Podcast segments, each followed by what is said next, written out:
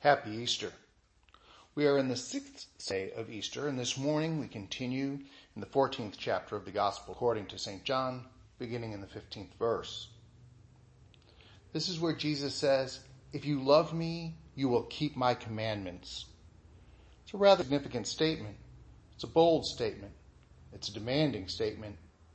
It is a statement that can be easy to misconstrue or misunderstand. It is a statement that can be interpreted by some as being manipulative. But we know from the entire gospel record of the life of Jesus that he never manipulated anybody.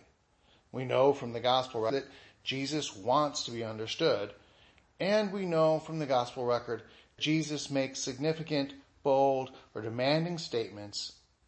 It is not for his own benefit, but rather for the benefit of those who are listening. So what to make of, if you love me, you will keep my commandments. The first thing to do is to look at what Jesus promises with the statement.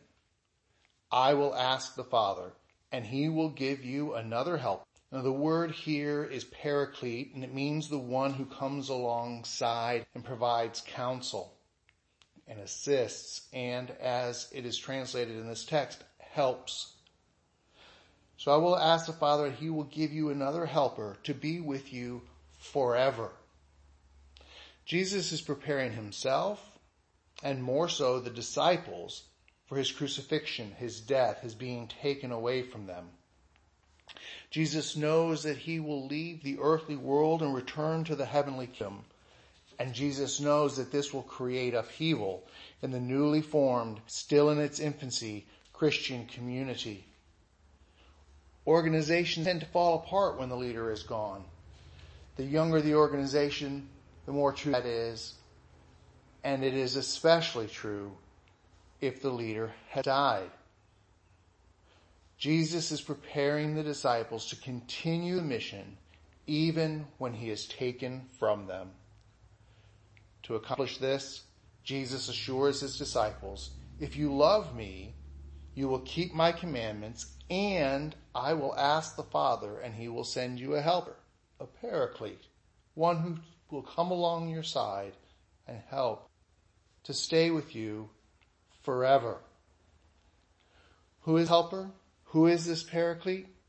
Jesus explains that the helper is the Holy Spirit and the Spirit of truth. The world cannot receive the helper, the paraclete, the Holy Spirit, because the world, that is all those who are focused on the carnal and the temporary pleasures of the world rather than on God and His kingdom, cannot see or know the Holy Spirit. Why not? Because they are not concerned with the commands of God. But if you love me, you will keep my commands, Jesus says. If you love me, keep my commandments.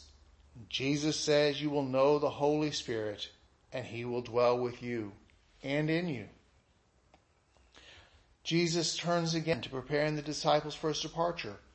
I will not leave you as orphans. I will come to you. The world will not see me, but you will see me. Because I live, you also will live. In that day you will know that I am in my Father, and you in me, and I in you. But do not forget, as if you love me, you will keep my commandments. Here Jesus speaks beyond the sending of the Holy Spirit from God the Father and himself. Jesus in this statement promises a personal ongoing connection to his followers. Us. He will not leave us. We will see him because lives. The difficulty in understanding this is the reality that Jesus has left us. At least he has left us bodily, physically in the way the disciples were used to, seeing him, talking with him, walking side by side, having meals with him.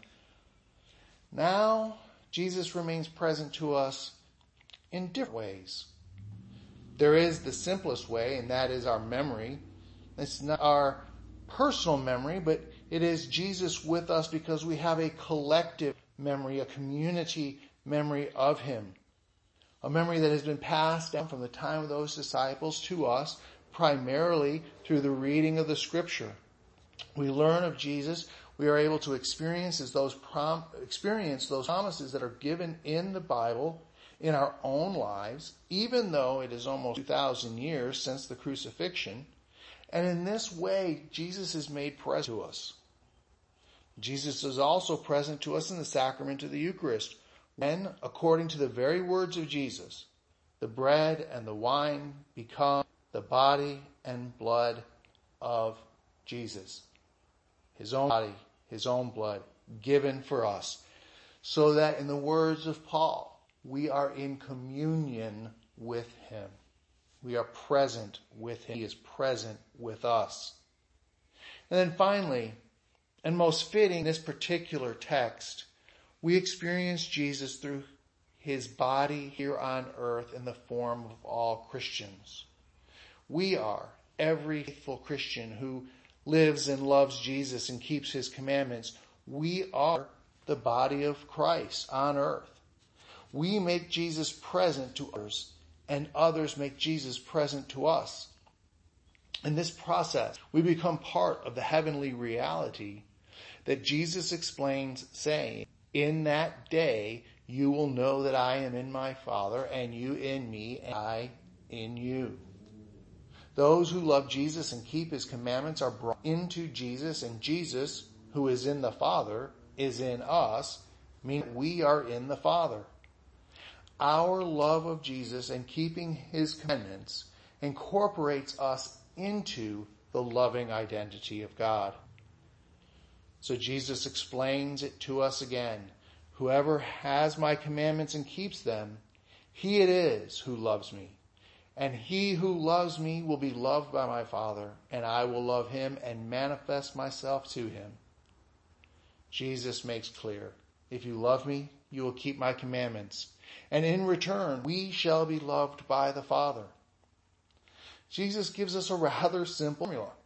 We are loved by the Father and we are made part of God's very essence. Christ in us, we in Christ and Christ in the Father when we love Jesus and keep his commandments. To be brought into the very being of God is a mystery beyond comprehension. And to obtain such a grace, to hold up our part of the deal, well, it seems that that would demand relying on keeping overwhelmingly difficulty, difficult and lofty commandments. This is what most people would think. This is what would seem fair or be expected. To be brought into the very being of God by keeping commandments of Jesus must mean that those commandments are super strict, impossible to keep. But Jesus says that the commandments are you shall love the Lord your God with all your heart, with all your soul, and with all your mind. This is the first and great commandment. And the second is like unto it. You shall love your neighbor as yourself. On these two commandments depend all the law and the prophets. Love Jesus, loving God the Father, and loving your neighbor. The most simple set of commands there has ever been. They are simple, but they take effort. Too many people want to claim to be a Christian when they never talk with God. To use an illustration, if two people walked down the aisle, went through the motions of a wedding, as soon as that ceremony was complete, they went their separate ways and never spoke to one another again, everybody would know that it was a sham wedding. It was not real. There's no love there. There's no relationship. The wedding is totally fraudulent when we read the Bible, to know more about the God who loves us. When we pray, we spend all of our time asking for things as if God was nothing more than a cosmic vending machine. We pray in order to talk with God and to seek understanding, to understand Him better, to ask and listen Listen for that answer of how to connect those things that we learn about God, those promises we learn about which are coming from God, we learn how to connect the Bible to our lives today. We pray in order for God to be part of our thinking and our life choices throughout our day and throughout our lives. Being continually interconnected with God, making God part of our daily life. That is love for God. And we love our neighbor as ourselves because our neighbor is loved by God. And it is up to us as the body of Christ on earth to be sure our neighbor stands God's love for him or her. Love the Lord your God with all your heart, with all your soul, and with all your mind. Love your neighbor as yourself. These are significant commandments, bold commandments, and demanding commandments. But they are commandments that cannot be misconstrued. They cannot be misunderstood. They are commandments that cannot be interpreted, interpreted as manipulative. Jesus tells us, if you love me, you will keep my commandments. He will be in us, we in him, in the Father. Happy Easter. Amen.